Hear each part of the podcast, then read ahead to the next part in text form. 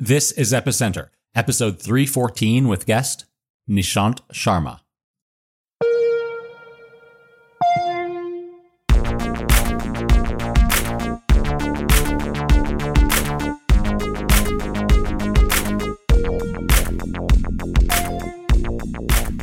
Hi, welcome to Epicenter. My name is Sebastian Couture. Today, our interview is with Nishant Sharma. Nishant is head of community relations at Bitmain.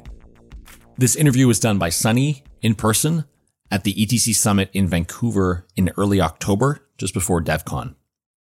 In this conversation, they discussed a number of things. There's the history of Bitmain and some background on the founder, Jihan Wu. He was the first person to translate the Bitcoin white paper into Chinese many years ago. However, as they discussed, Jihan was ousted as CEO in late 2018, early 2019 after a failed IPO. Now, since this interview was recorded in early October, there's no discussion of the recent drama at Bitmain, which some people have qualified as a civil war within the company. So in late October, just a few weeks ago, Jihan Wu regained control of the company in what appears to be some sort of coup. These events are still unfolding, but if you're interested in learning more, you should follow Dovey Wan on Twitter. She is a founding partner at Primitive Crypto, and she's been reporting on and translating a lot of the documents that are coming out of uh, Bitmain. Uh, I'll add her uh, Twitter handle to the show notes. But what it did talk about is uh, how Bitmain has grown into uh, to become a superior player in the ASIC manufacturing space and how they balance uh, this part of the business with other business models, mining pools. Of course, Bitmain operates two of the main Bitcoin mining pools, Antpool and BTC.com. And they also talked about Bitmain's role in some of the great debates of the last few years, like the scaling debate, the Bitcoin cash split, ProgPow, etc. I really enjoyed listening to this interview. We've never had an ASIC manufacturer on the podcast before, and it's a topic that we rarely get to cover. So it was interesting to get a glimpse into that business, some of the challenges they face, and of course, looking at the future, although the future is now somewhat uncertain with this drama happening within the company. Anyway, Sunny did a great job on this one, and hats off to him for pulling this off. Before we go to the interview, I'd like to tell you about the sponsors which make this show possible. Gold is the oldest and most enduring form of money. It's a hedge against the financial system. It's a hedge against the volatility in crypto. And if you're holding crypto and you want to buy gold, there's no better place to do that than Vaultoro.com. Vaultoro is the leading hedging solution for the crypto community. They've been around since 2014 and you can start trading gold as little as one milligram. Now, imagine that the apocalypse is coming, right? Major climate catastrophe, financial markets go to zero, civil unrest, people in the streets, no more infrastructure, no more electricity, nothing. Well, I suspect that in this scenario, people would go back to gold. People would go back to sound money. And if you bought gold with Vaultoro, well, it's your gold, so you can have it delivered to you. Now, you might not get it delivered after the apocalypse because society has collapsed, but you know, you get on a horse, you go to Switzerland, you, th- you get that gold back and you've emerged victorious from the apocalypse. You're rolling in the dough, man. Doesn't that sound good? That sounds good to me. And that's why I'm buying gold with Vaultoro to hedge my bets against the upcoming apocalypse. If that sounds good to you, go to Vaultoro.com and start trading today. And once you create your account, you can click on the little yellow support button at the bottom of the website and let them know you heard about them on Epicenter. And I also want to mention, now this is not investment advice. I'm just letting you know that Vaultoro is currently raising funds. So if you go to blog.vaultoro.com, there's an article there that explains their current funding round on Bank to the Future. It's open to the public. I believe they've raised over a million dollars right now, and there's about 10 days left on the funding round. So if you're interested in learning more about that, go to the blog and check it out. We'd like to thank Vaultoro for their support of Epicenter.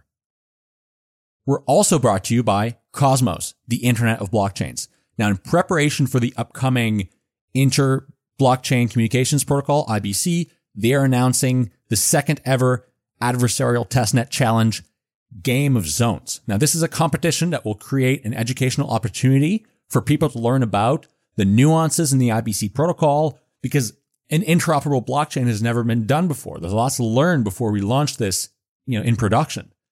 The competition will start in December or January. The dates are still uh, being finalized, but the Interchain Foundation is providing 100,000 atoms in a prize pool for winning teams. And so there will be uh, multiple prizes attached to multiple challenges. So if you have an interesting project that can leverage IBC, you should definitely go to cosmos.network slash GOZ. And there you can uh, get involved by joining the Riot chat where you can chat with members of the Cosmos team and other projects that are, you know, potentially taking part in Game of Zones. It's going to be really cool. Really looking forward to seeing what comes out of this. You should also check out the Cosmos blog because as I'm recording this just a few minutes ago, they've just released the recap article for the SF Blockchain Week DeFi hackathon. There are all the winners announced, lots of pictures and videos.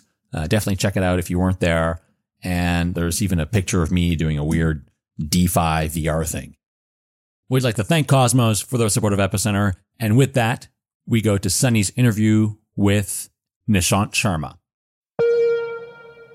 So we're here today live, actually. First time I'm ever doing an episode live. And so we're here today at the Ethereum Classic Summit, and we're out here in the lobby recording.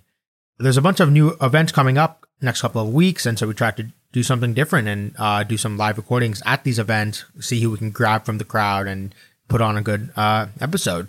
And so we'll see how it goes. And given that it's a live event and I'm the only host this time, it's also my first time soloing as a host. So I'm here today with uh, Nishant Sharma. He's the head of community relations at Bitmain, one of the, well, not one of the, I'd, I'd say the largest ASIC manufacturing company and it also operates a number of mining pools. So, Nishant, uh, welcome to the show. Uh, could you please introduce yourself? Uh, thanks for having me. I'm a fan of uh, Epicenter. I've been hearing a lot of good things about it, and always a pleasure to meet you uh, at different conferences, Sunny. Uh, so, thanks for having me. So, talking about myself, I joined the cryptocurrency space in early 2014 by joining an ASIC maker based out of Shenzhen.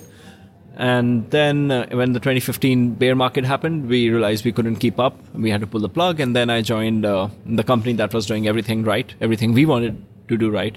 Bitmain was doing it right. So I joined Bitmain in 2016, beginning of 2016. Which ASIC company was that uh, before you joined Bitmain? It was called Bitcrane, B I T C R A N E, like a crane that does mining. yeah, the how I came across that one was uh, so I was working in Guangzhou for in the LED industry in China and uh, the company was uh, not very interesting. Like the company's product wasn't that good, and uh, yeah, the LED industry in China was just overloaded.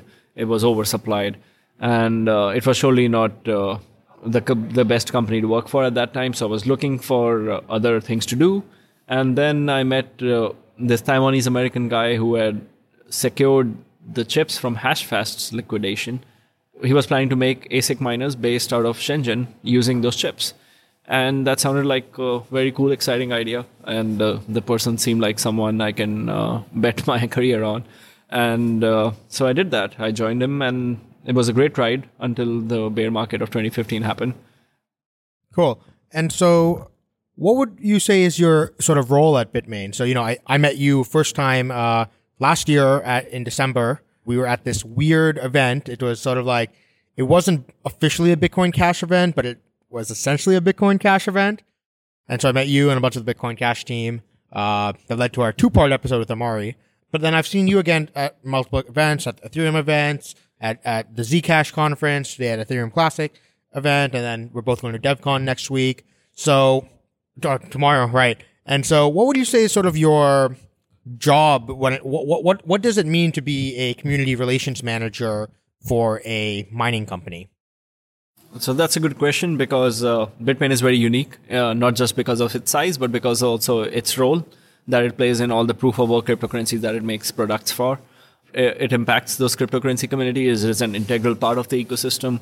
So what we do matters a lot to these cryptocurrency ecosystems. So we want to act more responsibly, and that's why a major part of my job is to maintain dialogue with these cryptocurrency communities. So it's more with the sort of communities like rather than uh, with the miners themselves. So that there's other people who, who handle maybe I don't know miner relations. Yes, that would be the sales team of the Antminer brand. Uh, so they would deal with that. And so that's why you see me at events like the ETC Summit now, or at the Zcash conference, or the Ethereum conference, or other events where there are multiple communities coming together. Yes, that's a major part of my job. The second part, a smaller part, is the PR strategy for Bitmain, the holding company. So I don't do PR for the Antminer brand or for the BTC.com brand or Antpool. Uh, they have their own PR and marketing teams. I only do strategic PR for the holding company. And if there's any guidance needed for these brands, I give them.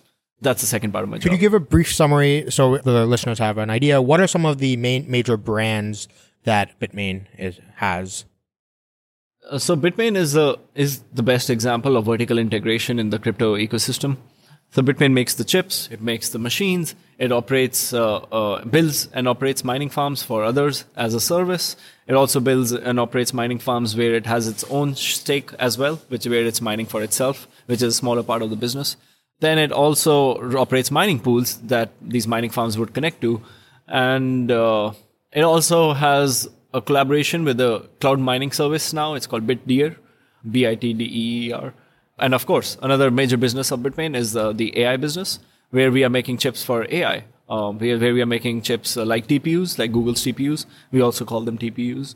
Um, this one is called Sophon, S-O-P-H-O-N. Your listeners can go to sophon.ai to check it out or even place orders. We have uh, four generations of new chips already released in AI uh, since 2016. So that's going strong. Yeah, these are major businesses of Bitmain. It probably doesn't cover everything Bitmain does, which is a lot of things that Bitmain does in this space. We also invest in a lot of startups and open source projects in the space to grow this space. Yeah, these are the major things we do. Cool. And so, you know, I, I actually asked you uh, earlier if we could get the new CEO uh, of Bitmain. What was his name again? Haichao Wang. Hai Chai Wang. Uh, and but you know, you mentioned to me that he, he tends to be more of a sort of reserved guy, doesn't prefer to sh- make uh, large public appearances, which is, I guess, you could say, quite a bit of a departure from the previous CEO, uh, Jihan, because you know he was very well known, very active in the community.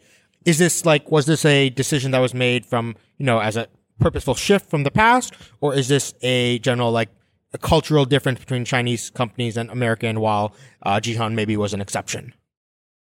Uh, to answer your question, it was it is the latter. Um, there's a cultural difference in companies in the West and companies in China um, because of the social political nature of China. So the companies are less out there, and they have a lesser need than companies in the West to be out there. Yeah, that's the uh, major reason. And talking about the difference in back then and now, the difference is mainly because of Jihan. He is a well-known person in the crypto sphere even before Bitmain was a thing, because he translated the Bitcoin white paper to Chinese. He was the first person in the world to do that. Oh wow, didn't know that. Yeah, because he saw uh, the value of it. He saw the value of Bitcoin before anyone in China or anyone who speaks Chinese only saw the value. And uh, then he started uh, Bitmain much later. And because he was driven by this cause, and when the great scaling debate of Bitcoin happened, he, he had a strong opinion on it. That's why he was out there even when he was CEO of Bitmain, because he really cares about Bitcoin and the road it's taking he really wanted Bitcoin to grow the way it's uh, he he he believes was the best way, and many others believe too. And that is why you saw him more out there. And when the great scaling debate was over by Bitcoin Cash forking off from Bitcoin, there was no need, and you didn't see Jihan out there after that, like he was before. And then changing, uh, the, getting a new CEO was just uh, a normal evolution of the company, which is the same in the West or anywhere. When the company grows so, so big, um, the CEOs often tend to assign the role to someone who they think is uh, a better person to be at the wheel. And that's what happened with the new change. And the new CEO, like I mentioned, ch- uh, companies in China do not have this need or prefer not to be out there so much. So he's not so out there yet. And so you come and take his place. I, I can't because there's so much happening at Bitmain that I don't know about. It's such a big company. Um, so I can't, maybe I know only the tip of the iceberg. Okay. But the CEO would know everything. So he would be surely a much better representative of Bitmain than I can ever be. Yeah, because I, I, you know, I've heard people refer to you as Jihan's right hand man, and so I figured maybe he, that's why I agreed to the interview. So Oh, I think that's uh, that, that's misguiding to say that because uh, um, there are many people that are uh, helping Jihan, and it's not just me. I'm just one of them. But I guess I'm more out there in the cryptocurrency communities outside China. So that's why you may have heard of that from some people in the cryptocurrency space outside China. So could you tell me a little bit about the history of Bitmain? And so, yeah, when was it created and what was, was it always a mining uh, ASIC company or was that something they pivoted into? Who's the founders? So that's a good question. Uh, I will tell you what I know, um, which won't be every detail, but I will go into as many details as I can here. So Jihan was always into uh, researching about currencies, how they, the role they play in the evolution of mankind and the world today.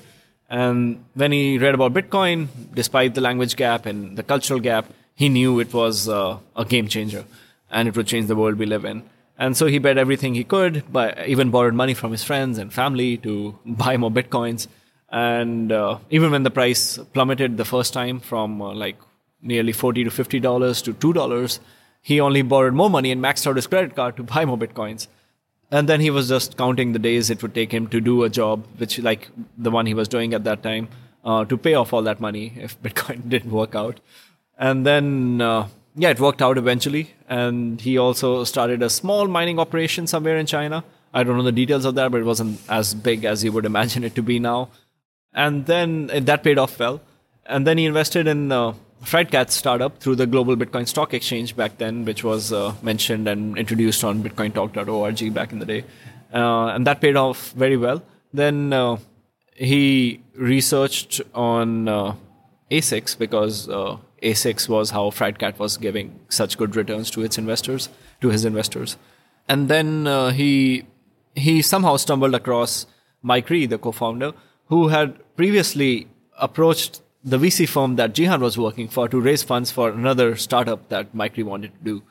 So now Jihan, when he has this idea, stumbles across Micree again, explains to Micree about his ideas on ASIC making for Bitcoin mining. And Micree, after thinking more about it and researching Bitcoin a bit, uh, I think Micree said it was two hours that he took to understand Bitcoin and uh, research it. He said yes. and that's how they founded Bitmain. Was it a Freudian slip? Is uh, are they maybe actually Satoshi? I don't know what to say.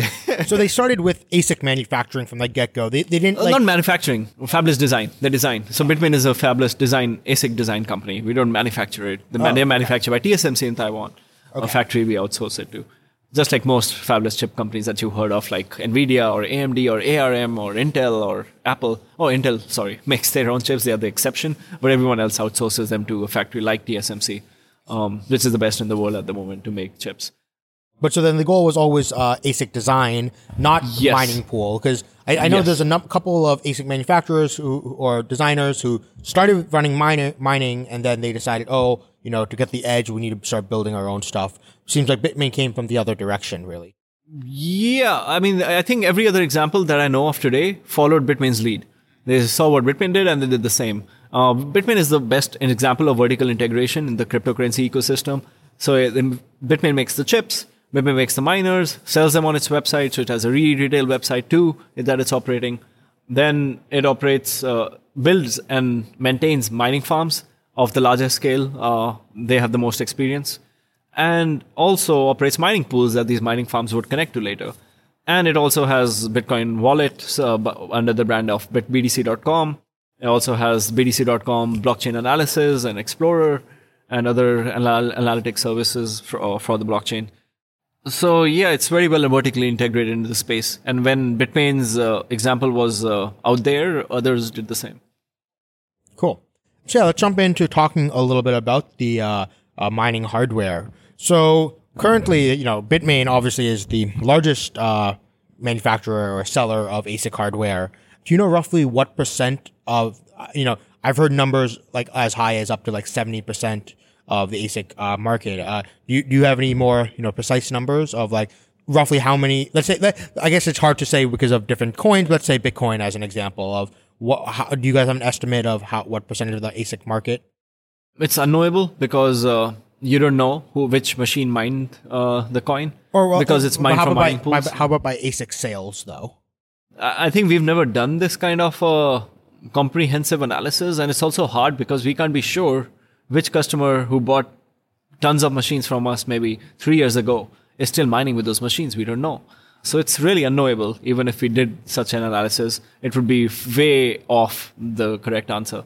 But it's a widely accepted fact and something that Frost and Sullivan uh, reported in their report uh, that we have about 70% of the market. Even at today at the uh, conference at the Ethereum Classic Summit, uh, you know, you, were on a mining panel. It was a great panel.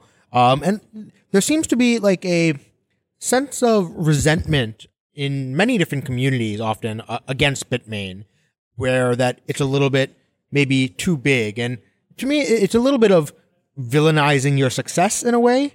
So yeah, wh- why do you think that like there is this general sense of resentment towards Bitmain as a company? They're kind of seen as sometimes as a bit of a boogeyman in the space. Uh, that's a good question.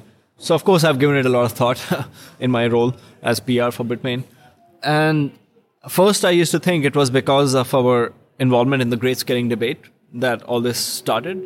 Well, it did start because of that. It uh, increased this uh, political hatred against Bitmain uh, at that time when we were in the great scaling debate. But it stayed that way, not because of that only. It stayed that way because we have become so competitive and big. And this reminds people in the cryptocurrency communities who join these cryptocurrency communities to escape the establishment outside the space of the establishment.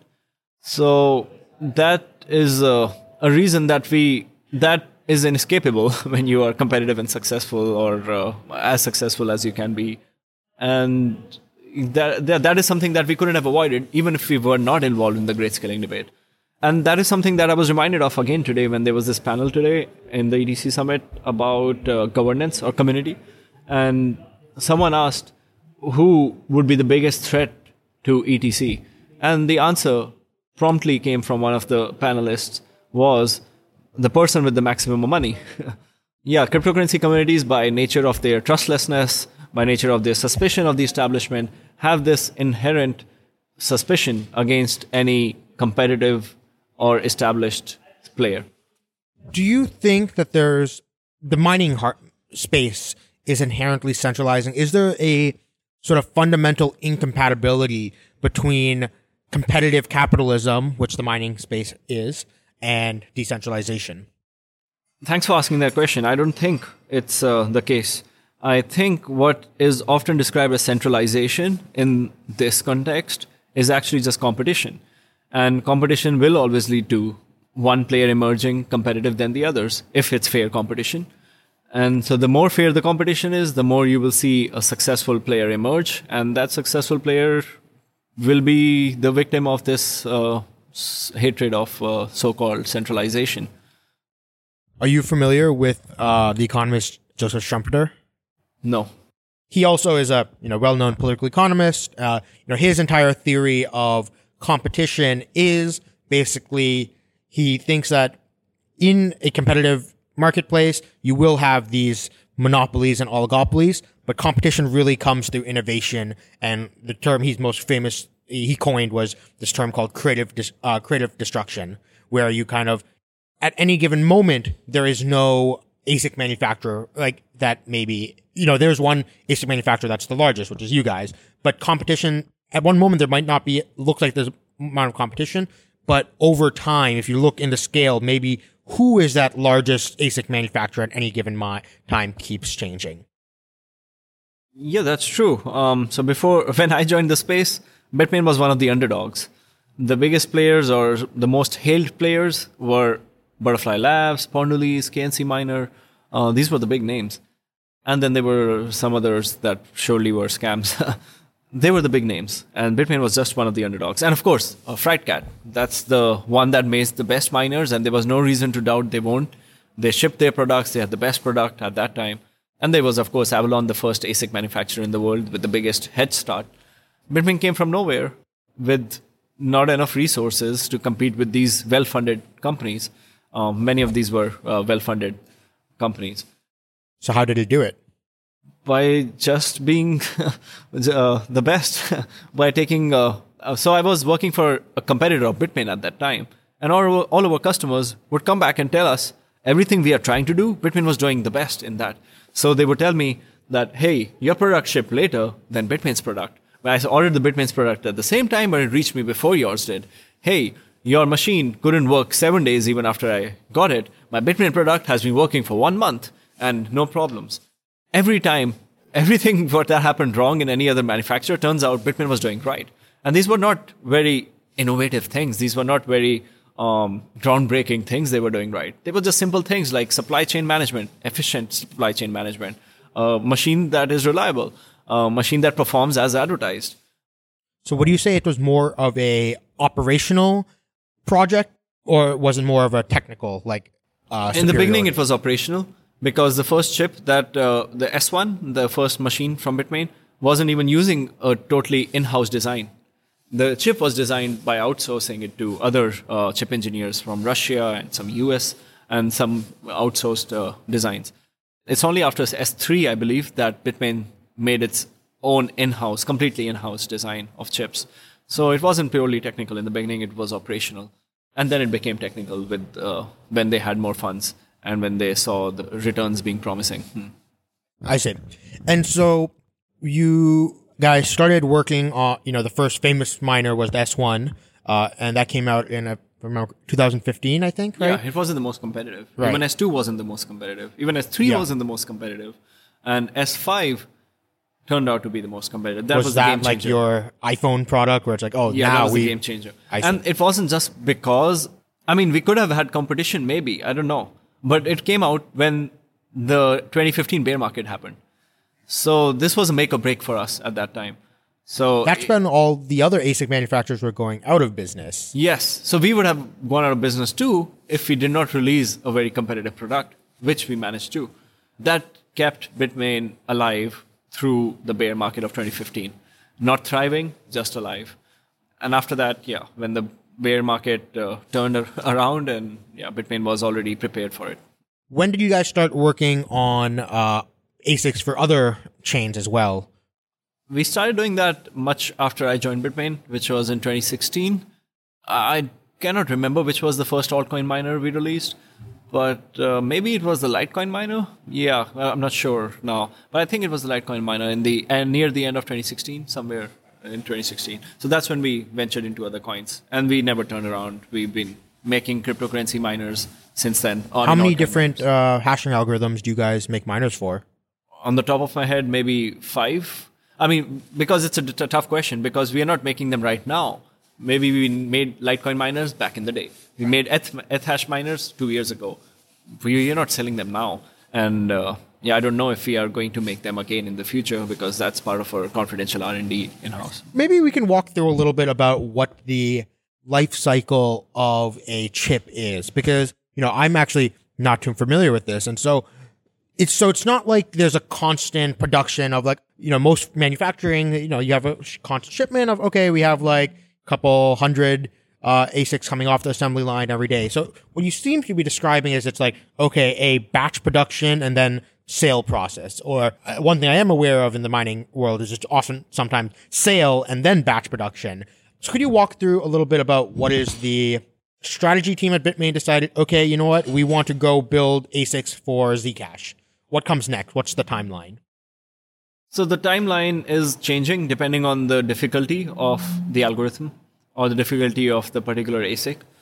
I believe it used to be uh, the whole product life cycle when I joined the space used to be three months, the whole cycle.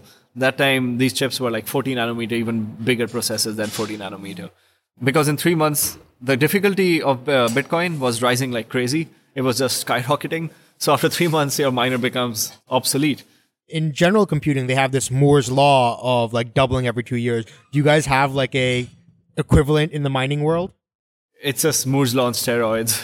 There's no word for Is there it. a rough, but if, is there a, uh, you know, okay, the, these chips become deprecated in how long? There's no such law. It just depends on the competition. So if another player comes up with a better chip, that will keep uh, pushing the difficulty even higher yeah, and make the difficulty increase even steeper than it was before. So it depends a lot on the competition. So when I joined, there was a lot of competition. Like I mentioned, uh, this was, oh, I didn't mention now. Um, this was like when everyone was thinking Bitcoin mining was analogy to the California gold rush. This everyone thought make the shovels and you will make more money than the gold diggers. And so everyone was making ASICs. When I joined the space, there were so many companies around the world making ASICs. And that was pushing the difficulty even more steeper. And if you release a new ASIC miner, which is most efficient to mine Bitcoin in the world now, maybe next week someone else releases one. And then you have a problem at your hands. And the only solution is to release a better one than your previous one before any other competitor does. There was no other way around it. And so in the beginning, the life cycle was like three months, then it became six months, then one year. And then when we released the S9, which was one that everyone game changer at Yeah. that time, yeah, the Antminer S9 based on the 16 nanometer process, that was uh, breaking like this threshold uh, in the industry, a technical threshold that everyone was stuck with. And the S9 stayed for the longest time in Bitmain's history or in the history of Bitcoin. No one generation of miners stayed this long. I was looking on the website today, and it, you, I think you guys are still selling the S9. Yes, they are still being sold. People are still buying them or buying even second-hand S9 miners now. So S9 uh, survived or was profitable even for masses. Of course, there are people who can get almost free electricity. For them, even an S7 is still profitable. But for the masses, or generally speaking, S9 was profitable for about three years. That is a, big change uh, compared to the three months life uh, life cycle that I entered the industry with. So yeah, let's jump back into the uh, timeline. So okay, back to the story of uh, Zcash ASIC. So okay, we decide to make the ASIC. Do we start designing first, or do we start like you know, or do we try to gauge, try to get pre-orders? How do, how does that work? we start designing the chip. Well, we before we even deciding to design the chip, we will see what what the community's uh, beliefs or sentiment is about these things. We don't want to do something that seems like we are uh, fighting the community or doing something against their roadmap. We don't want to disrupt what their plans are. So first, we make sure that the community doesn't have any, you know, hard feelings against such uh, plans that we may have, because we don't want to make any investment of our time and money on something that the community wouldn't like. Right? It's counterproductive.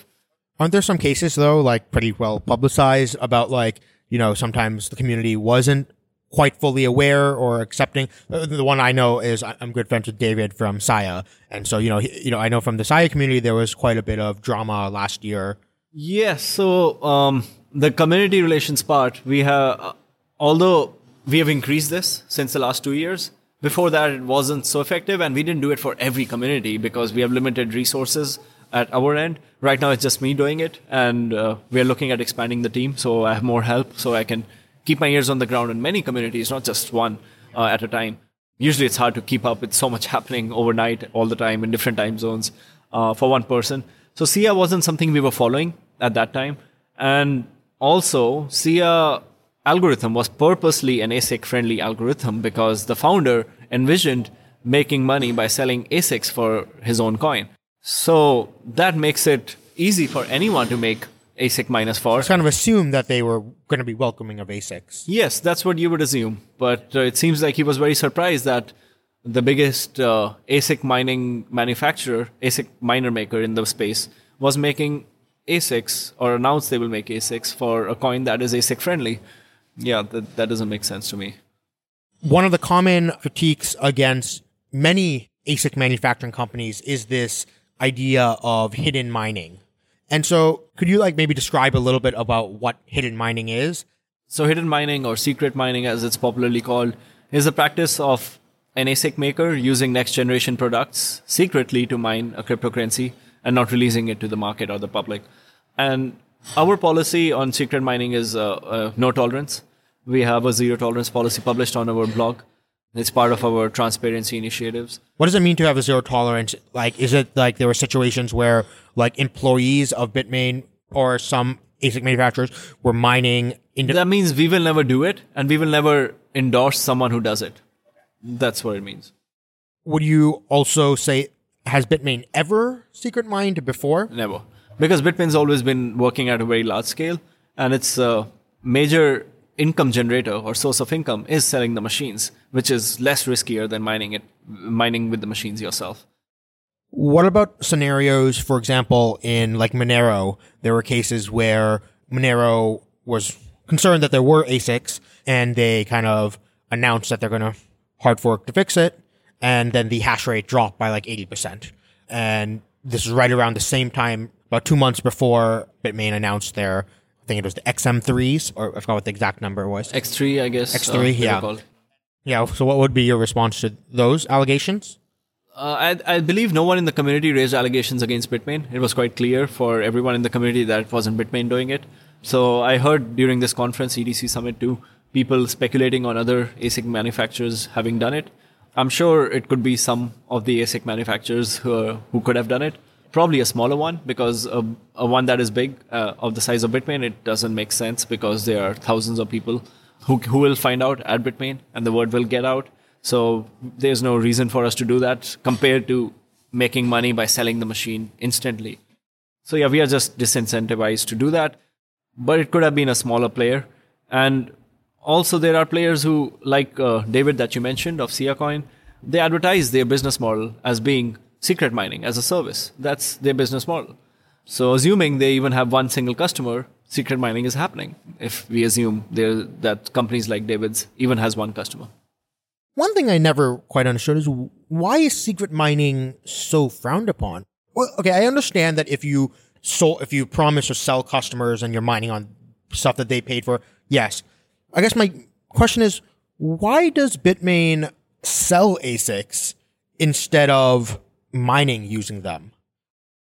As I mentioned in my talk too, the major source of income for Bitmain is selling the machines. And more importantly, selling a mining experience to the users of the machine. Because we just don't want to sell the machine once. We want to keep the customers coming back for more. And to do that, we have to sell a good mining experience to the customer, not just a machine, which is the reason Bitmain succeeded during the time when everyone was making ASICs, you know, the back in the day. Now, if we start competing unfairly with new generation ASICs with our customers, it will jeopardize their mining experience and our cash cow. Don't, why even sell in the first place? I agree. Like, you know, if you're selling some and then you're competing with the So customers. So now, assuming Bitmain is a smaller company looking and doesn't want to stay in the business for more than one or two years and just wants to make quick money, we would have to be smaller for sure.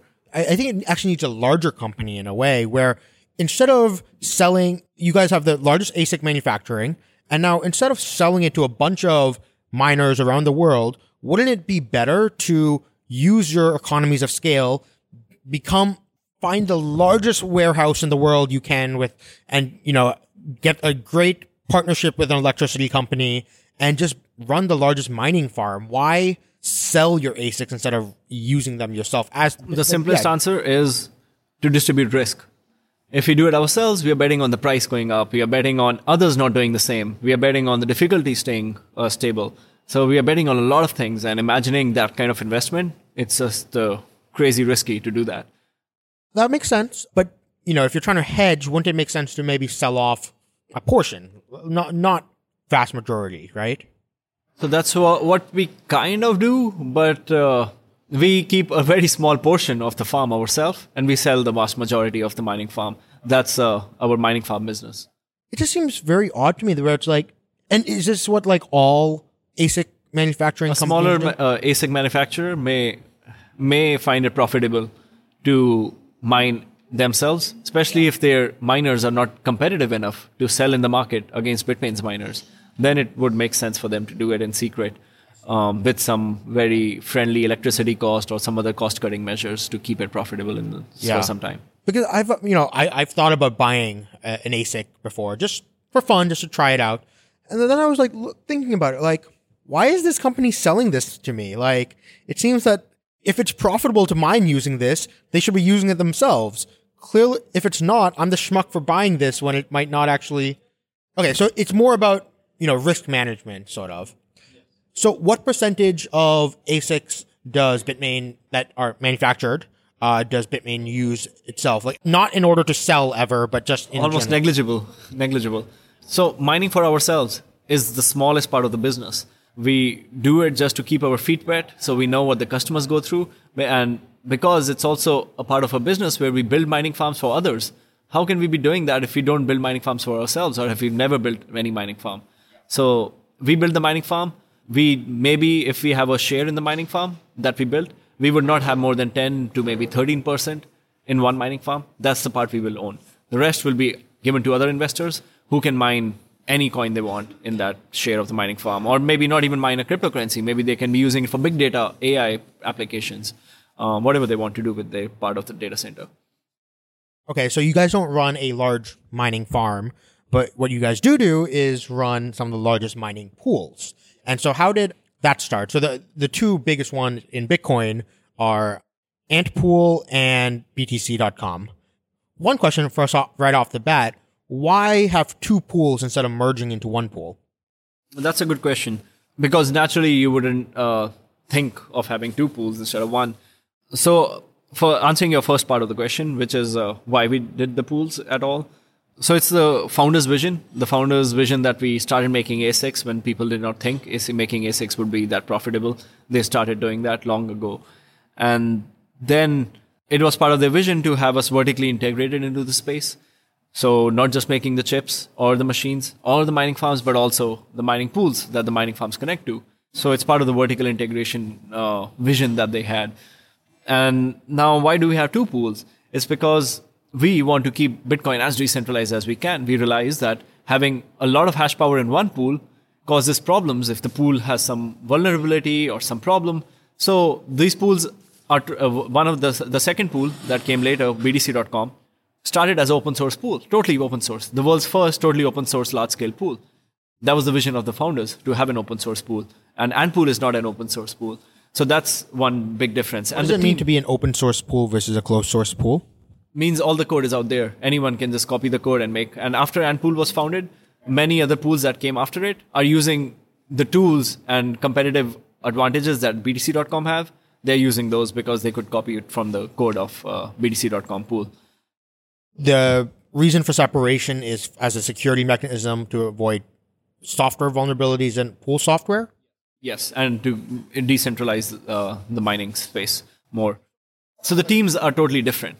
The engineers are totally different. Their CEOs are different of BTC.com and Antpool. They are located in separate places. Singapore, Beijing. Um, they have, yeah, they're totally different. How answerable or influenceable are they by the Bitmain uh, holding company? Their job is to make profit, and that's what they're doing. And so Bitmain Holding Company will not tell them to do something else as long as they are uh, making profit.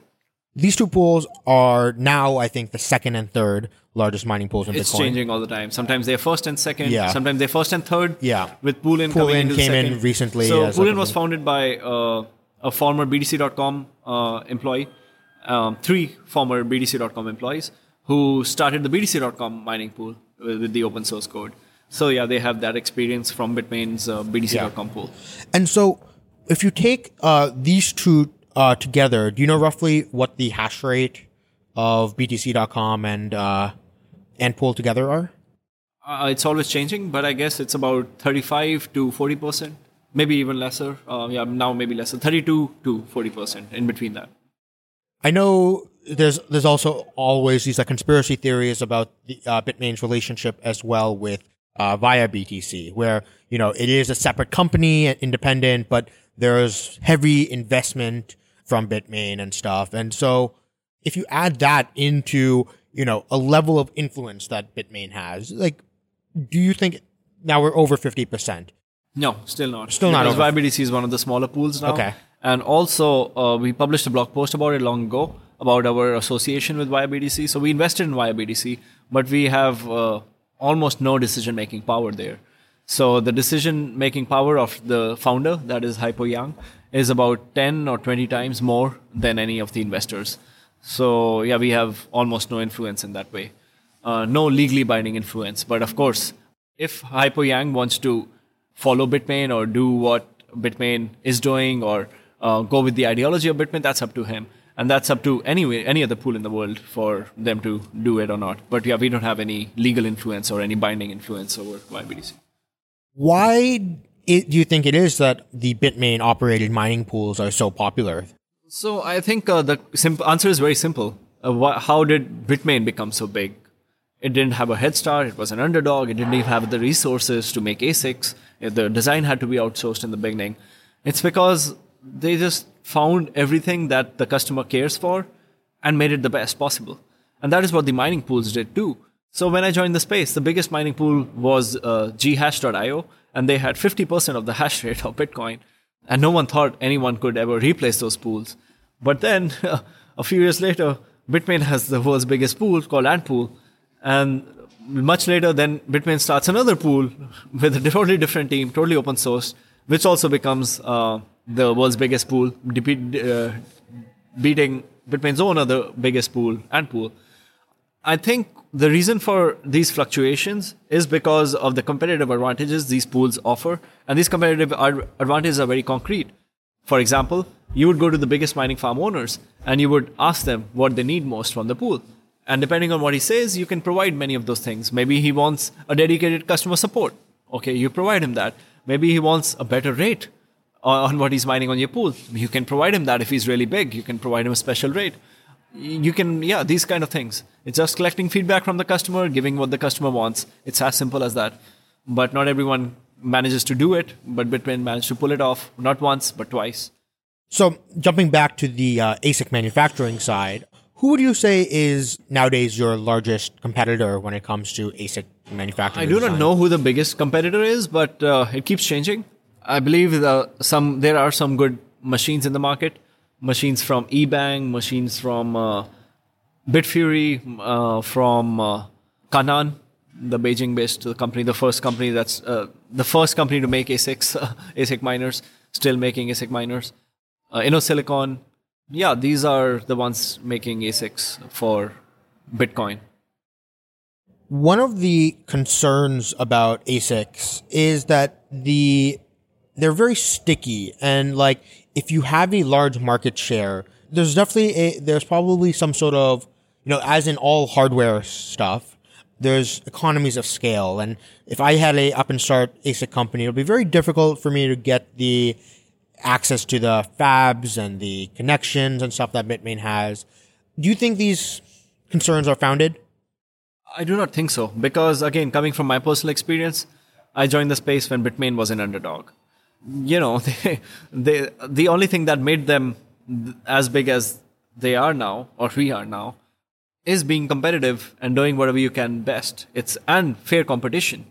There was no unfair competition. There was no Bitcoin God or Satoshi helping Bitmain, pulling some strings, changing Bitcoin's code to favor Bitmain's mining machines or something. There was no manipulation. It was just pure competition. And that is how Bitmain became as established as it is now. And similarly, another player could come in and do the same, even now, today. Mining Bitcoin was that profitable and stays as profitable. I, I see bigger players from outside the bit crypto space entering the space. Yeah, I was going to ask, like, what, what happens when are you guys prepared for, let's say, an in- Intel or Nvidia? It's hard to say. They're surely more established than Bitmain in chip design and chip manufacturing. Even when it comes to Intel, they even make their own chips. Um, so they are surely more established. But I don't know um, what will. How do you think the mining space as a whole would change if one of these manufacturers comes in? I think then people would finally see Bitmain as the messiah. as the savior because right now a lot of the hatred that Bitmain gets is for being uh, quite big and making um, more profit than other ASIC manufacturers. And once there's a bigger company making much more profit than Bitmain, uh, people would see hope that Bitmain challenges that company and becomes uh, takes a big part of the profit share of that company. Has has there been any hints or like rumors of one of these big players entering? So there were no, there, there is no any concrete news or any concrete rumors, but just talking about rumors, there were rumors about Samsung making chips to mine crypto. And there were headlines like Samsung's going to enter this space and going to take Bitmain head on and stuff like that. And they were so baseless, these news, uh, because Samsung is a fab. They do not make chips or machines. It was just a chip fab order by one of uh, the other companies that make ASICs. And some company just ordered uh, Samsung to make uh, chips for cryptocurrency mining for yeah, for themselves, uh, not for Samsung, but for whichever company it was. So, as we mentioned earlier, you know, Bitmain got quite a bit of notoriety in a little bit because of its large role in the great scaling debates, which eventually, you know, led to Bitmain being a large part of the initial creation of Bitcoin Cash. So can you tell me a little bit about why, you know, like we mentioned, like why go from a neutral arms dealer to someone with a heavy stake and like political opinion when it comes to As I mentioned today in my talk too, that Bitmain has always adhered to its founding values, and the founders of Bitmain, they bet on Bitcoin's economics, Bitcoin's technology, Bitcoin's power to change the world at a time when no one thought much of Bitcoin or hadn't even heard about Bitcoin. That's when the founders of Bitmain bet on Bitcoin. And that is something that Bitmain sticks to all the time. So during the great scaling debate, Bitmain continued to stick to the power of Bitcoin to change the world, which at that time the founders believed it was uh, Bitcoin's ability to be an efficient medium of exchange, more importantly than just a store of value.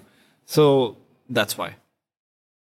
There was an interesting quote uh, today that uh, Charles Hoskinson gave during his end speech, which I kind of really liked, where he described miners as sort of mercenaries, where they're not people who, and so he was explaining why he likes proof of stake over proof of work. And he said that miners are these like sort of mercenaries who are just, you know, showing up and doing their job and mining for the profit, and then they don't have a stake in the project. And from what it seems like what you're describing, it seems that the goal of Bitmain is to not be a mercenary, and you you guys do want to be active participants in the governance and ecosystem around the coins that you're participating in. Yes and no. So there are coins uh, like Bitcoin, which are truly decentralized, uh, which has no founding association, no f- uh, foundation deciding uh, what happens to the protocol, and same with Bitcoin Cash. And they are also the coins that our founders started Bitmain with in their hearts. So these are very important to Bitmain. But when it comes to protocol changes on other coins, we are still learning. We are not in a position yet to know what is best for those coins. But as we learn, we hope to contribute more actively and do what is best for the long term growth of those ecosystems. But at this time, we are just listening and learning from the communities themselves.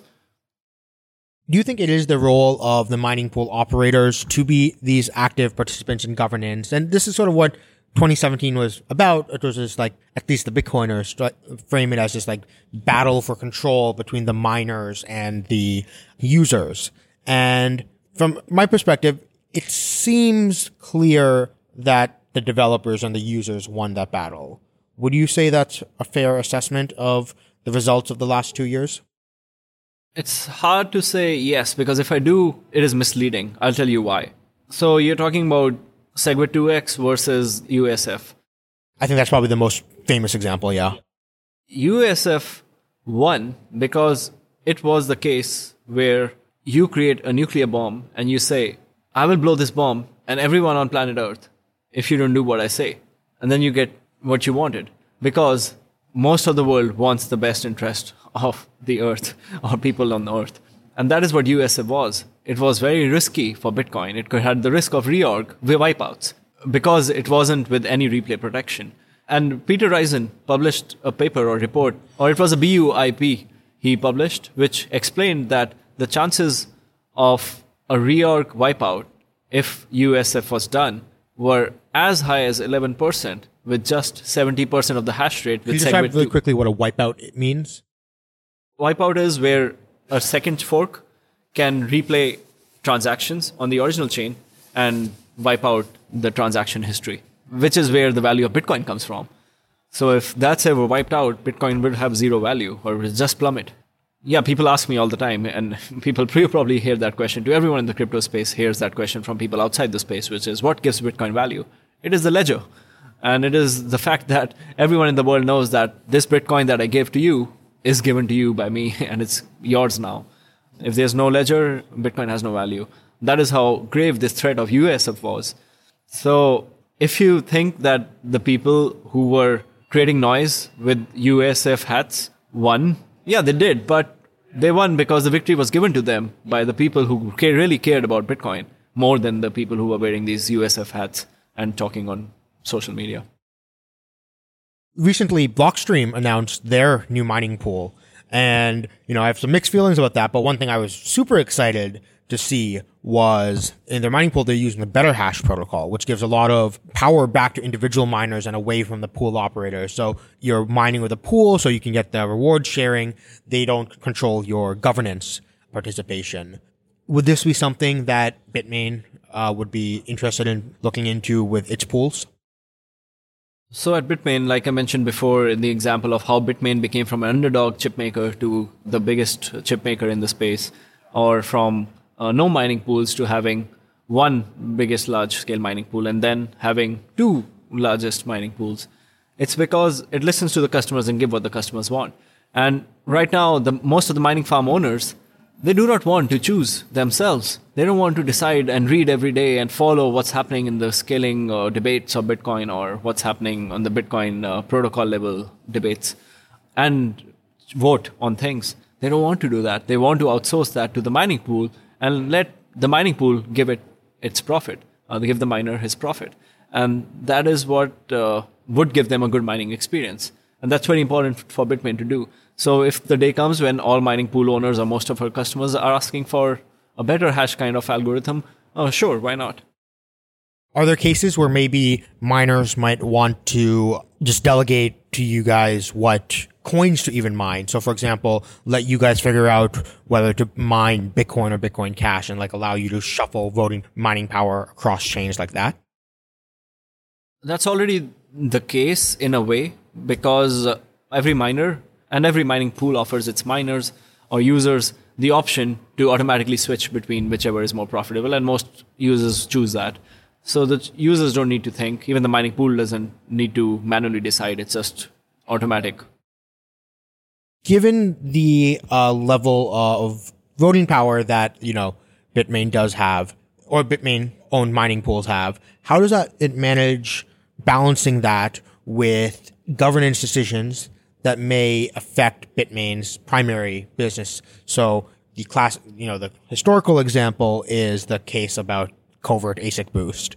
But even today, when in Ethereum, we have this debate around, uh, you know, ProgPow versus keeping Ethash, and you guys have the E9 miners already. So, for one, could you tell us a little bit of the history of, you know, for people who aren't familiar about the ASIC boost?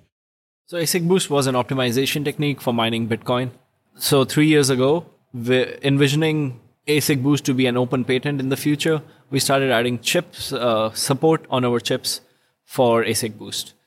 And then two years ago, some known malicious actors in the Bitcoin community raised allegations that against Bitmain, saying Bitmain is secretly using ASIC Boost to compete with Bitmain's own customers, which which who are the biggest income generators for Bitmain, and it made it seems like some kind of an attack on Bitcoin. Although we had never used it, on the mainnet. We had tested on the testnet is all. And later it turns out that the same people who were raising these allegations against Bitmain were hailing another miner maker called uh, Dragon Mint Miner as uh, the Bitmain killer. And that one was also using ASIC Boost to get some kind of a competitive edge over Bitmain's uh, miner of that time. Majority of the community wants to implement ProgPow. At what point does Bitmain let's say it has the majority hash power, which it does not right now in Ethereum, a coalition of miners who they all have ASICs and they don't want to switch to ProgPow. When do the miners give in to the community? When it hurts their. In this case, it wouldn't be for Bitmain to decide. This would be for these miners that you mentioned. Does Bitmain not run a mining pool on Ethereum? We have on that pool. So you do have to make part of a decision, right? In this case, we wouldn't because we will let the users of the mining pool decide. And the users will most likely, in such a case, if there are many considerable number of users who are mining Ethereum with ASICs, they will probably fork it off. They will probably uh, keep the original chain and let Ethereum fork off with their with ProgPow. And that's what's happened with so many other coins. With Sia Coin, when the founder of Sia Coin decided to monopolize ASICs by activating some kind of backdoor that he had put in his own cryptocurrency. Uh, they, it, Sia Classic was found. Sia Classic continues the original algorithm, which is open to any ASIC manufacturer, while Sia Coin can only be mined by ASICs manufactured by the founder of Sia Coin. So when it comes to this decision making, for example, let's say Bitmain is signaling to stay on Ethash, anti-ProgPow. Now, enough of the community or of your miners want to switch to promote ProgPow, right? Do you think it's the responsibility of the mining pool operator to change their signaling? Or is the onus on the miners to vote with their feet by pointing to a different mining pool?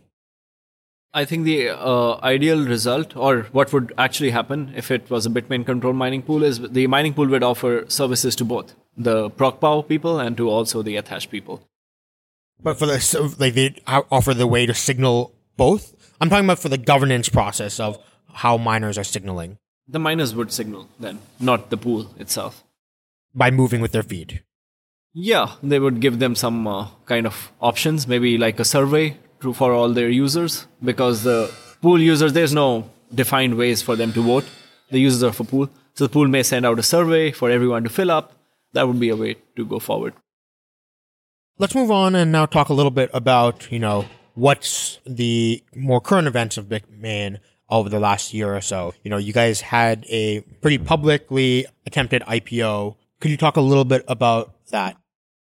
So we uh, we disclosed uh, the information of our IPO in a blog post in the beginning of this year, where we summed uh, our last year and talked about the IPO as well. So we had applied for the IPO in Hong Kong, as you know, because the application is public, and it wasn't accepted by the regulators in Hong Kong exchange. So we plan to go IPO in the future at an appropriate time. you know, one of the things I've also heard though is that part of the hesitation, you know, it was maybe a little bit of bad timing with the IPO and that the Bitcoin market had just crashed. And how much do you think that was a impact on the IPO process?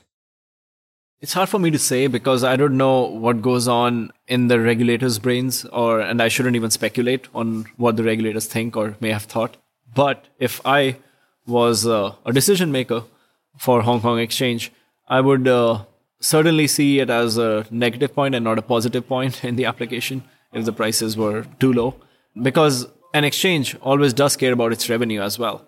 So if they can see a new listing that can bring a lot of revenue for the exchange, they might make some trade offs. And so this um, shift towards this AI and machine learning aspect of the company, would you say that this is sort of in response to hedging against the crypto market as a whole, where like, you know, Bitmain doesn't want to put all its eggs in one basket of saying, oh, we're completely dependent on the status of the crypto space. Well, it wasn't the case, and it's not a shift because we started making chips for AI in 2016, and we've released four generations since then. So we've been making chips even through the bull market of Bitcoin. There's no shift of focus, it's just another business of Bitmain. And it's not about hedging our risk on the crypto market, it is about taking our success and expertise and experience to more areas that benefit the world than just cryptocurrencies. At the beginning of this year, or maybe it was the end of last year, Jihan stepped down as uh, CEO. Was this sort of in response to the performance of the company last year? it wasn't a reactionary measure or a response to uh, whatever happened because of the cryptocurrency markets.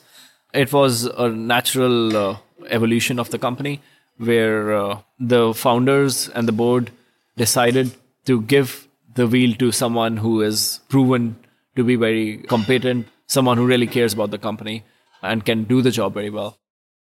Is Jihan still actively involved with the company, or has he moved on to? Sure, he is. He and Micree both are still actively involved with the company. What are their roles right now? So they are uh, members of the board of Bitmain now. I've also heard that Jihan has been working on some new projects in Singapore. Are you able to comment on those? That's uh, the news talking about him starting another company and leaving Bitmain, which is not the case. One of the co-founders of Bitmain, there was a third co-founder, Yu Shengge or John, if that's his English name. He founded uh, Matrix, this OTC trading desk uh, slash custodian solution that the media connected to Jihan. Could you tell, you know, one last question about like what, what do you see as the future of Bitmain? So, you know, there is this focus on AI and machine learning. Do, are you guys interested in proof of stake at all? Like a number of the large mining pools, F2 pool is pretty active in the staking space now. Uh, they have related company called Bitfish and uh, Spark Pool is also running on. I, I'm familiar with a lot of the validators on Cosmos, and so a lot of these large mining pools are running pretty large mi- validators on Cosmos. So, is this something that Bitmain is looking into? Uh, we are surely looking into it, but uh, we don't have any plans of uh, offering these services like them right now. Having said that, we continue to have our focus on making the best chips for cryptocurrency mining as well as for AI. and we'll yeah that'll remain the focus of Bitmain to make the best chips. Well, Nishant, it's been great having you on and learning a lot about Bitmain and the history and clearing the air on a lot of some of the things that, you know, I hear about on like Twitter and Reddit and stuff and really getting a better understanding of some of the things in Bitmain. It was a pleasure. Thank you for having me. Thank you for joining us on this week's episode. We release new episodes every week. You can find and subscribe to the show on iTunes, Spotify, YouTube, SoundCloud, or wherever you listen to podcasts. And if you have a Google Home or Alexa device, you can tell it to listen to the latest episode of the Epicenter podcast. Go to epicenter.tv slash subscribe for a full list of places where you can watch and listen. And while you're there, be sure to sign up for the newsletter so you get new episodes in your inbox as they're released. If you want to interact with us, guests, or other podcast listeners, you can follow us on Twitter. And please leave us a review on iTunes. It helps people find the show, and we're always happy to read them. So thanks so much, and we look forward to being back next week.